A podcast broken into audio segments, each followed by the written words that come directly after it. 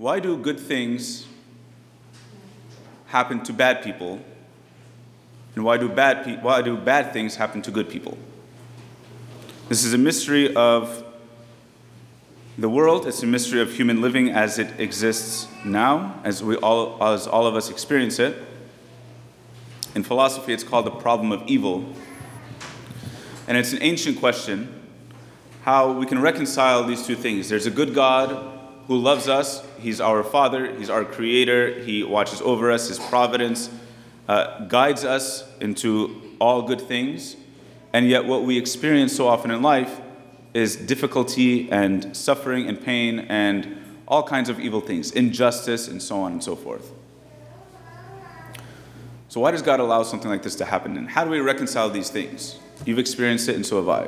Why do bad things happen to good people, or at least well-intentioned people?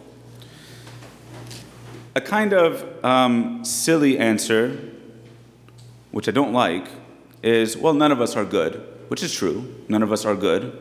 All of us deserve, uh, all of us deserve to be somehow or another punished for our sins, but that doesn't answer the question, because God is still God, and He's still Father. And I don't know any father, any decent father or mother, that whose child does something bad and they just have to, in a calculating way, punish them for something that they did. I just don't think God is like that. And certainly God, as a Father, is infinitely greater than any that we've ever met. So why do bad things happen to good people? C S Lewis um, speaks about this a little bit. Of course, nobody's answered the question fully, and even um, the Christian tradition doesn't answer the question fully because it is a mystery beyond our understanding, though we can learn a lot. C S Lewis tries to provide some kind of answer to this, not by answering it, but by giving an experience that enlightens the, the, the situation. He has a book called A Pain Observed, and it is a book that he wrote after his wife died. He was young, and so, so was she, relatively young. And she died of cancer, kind of unexpectedly. And he journaled every day. And after, uh, late in his life, that journal was published, and it is really a beautiful thing to read. What he's describing is his relationship with his wife, which was good, and it was holy, and it was Christian, and it was full of joy, and it was everything that would open up and that would edify and that would elevate the human spirit. Everything good happened in that relationship, and yet it was cut short by a disease.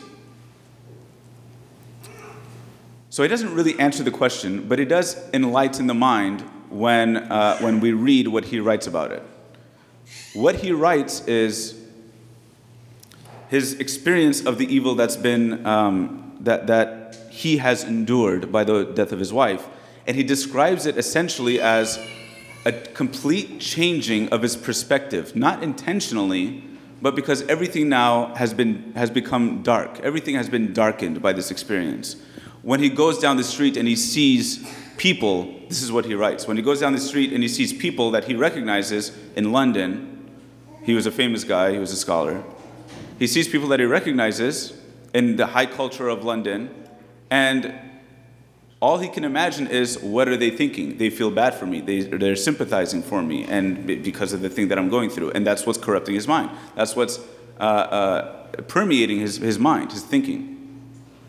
When he looks at the world around, and what he saw before, which was everything good, God in everything, how everything was so beautiful and how everything was so ordered by God and how everything is leading towards this unity with God, now it just seems like a bunch of broken pieces, darkened by the fog of his wife's death.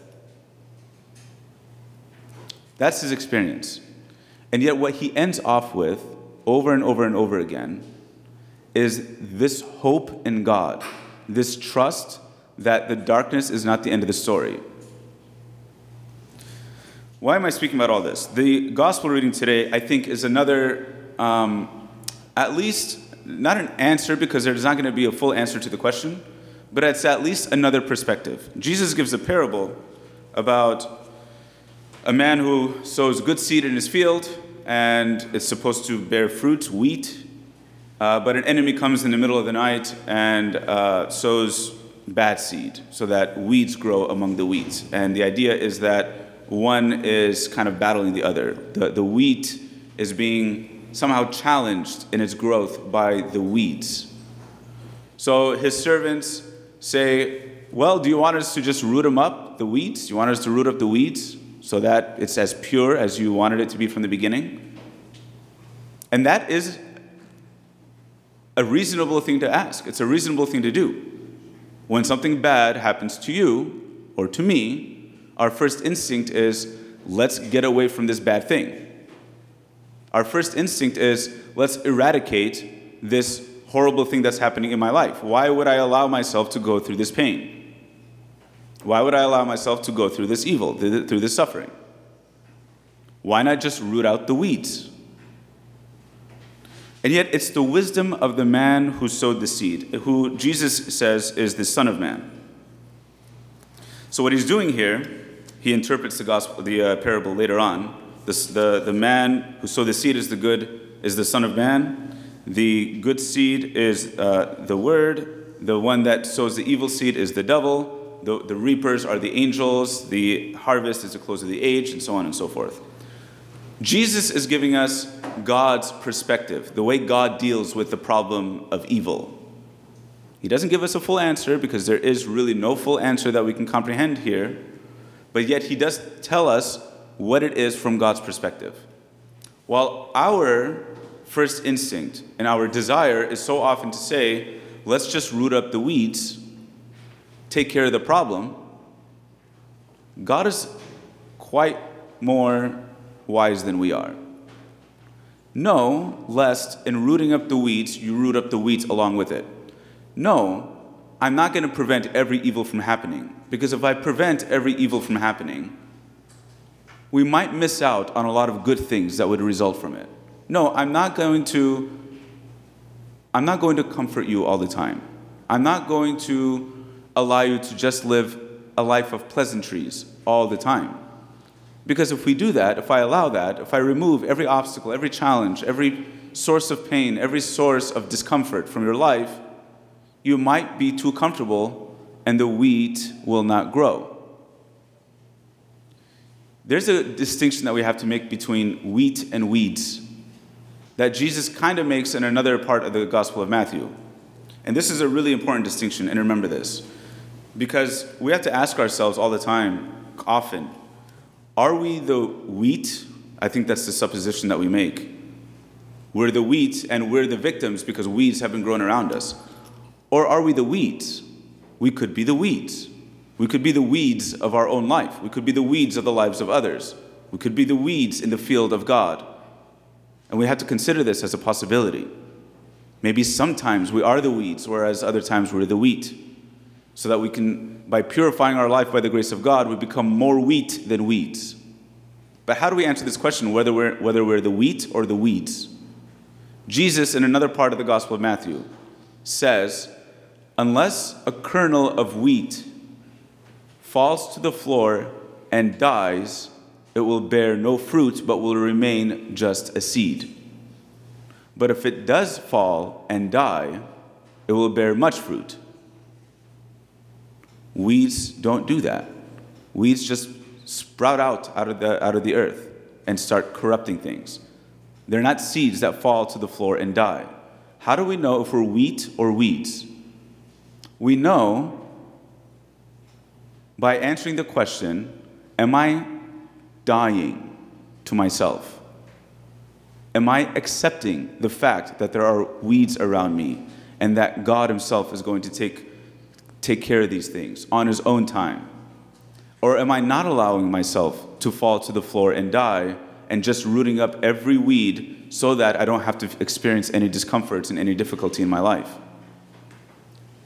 To accept the pain that God allows us to go through, to accept the fact that bad things happen to good people, to accept the fact that God will, as a good father, in teaching us and forming us, God will allow us to go through deep suffering and pain, to, to accept this fact and allow things to take their course according to the will of God and organically, not forcing ourselves to live a pleasant life, but allowing ourselves to live a natural life in this world, which does deal with both weeds and wheat at the same time.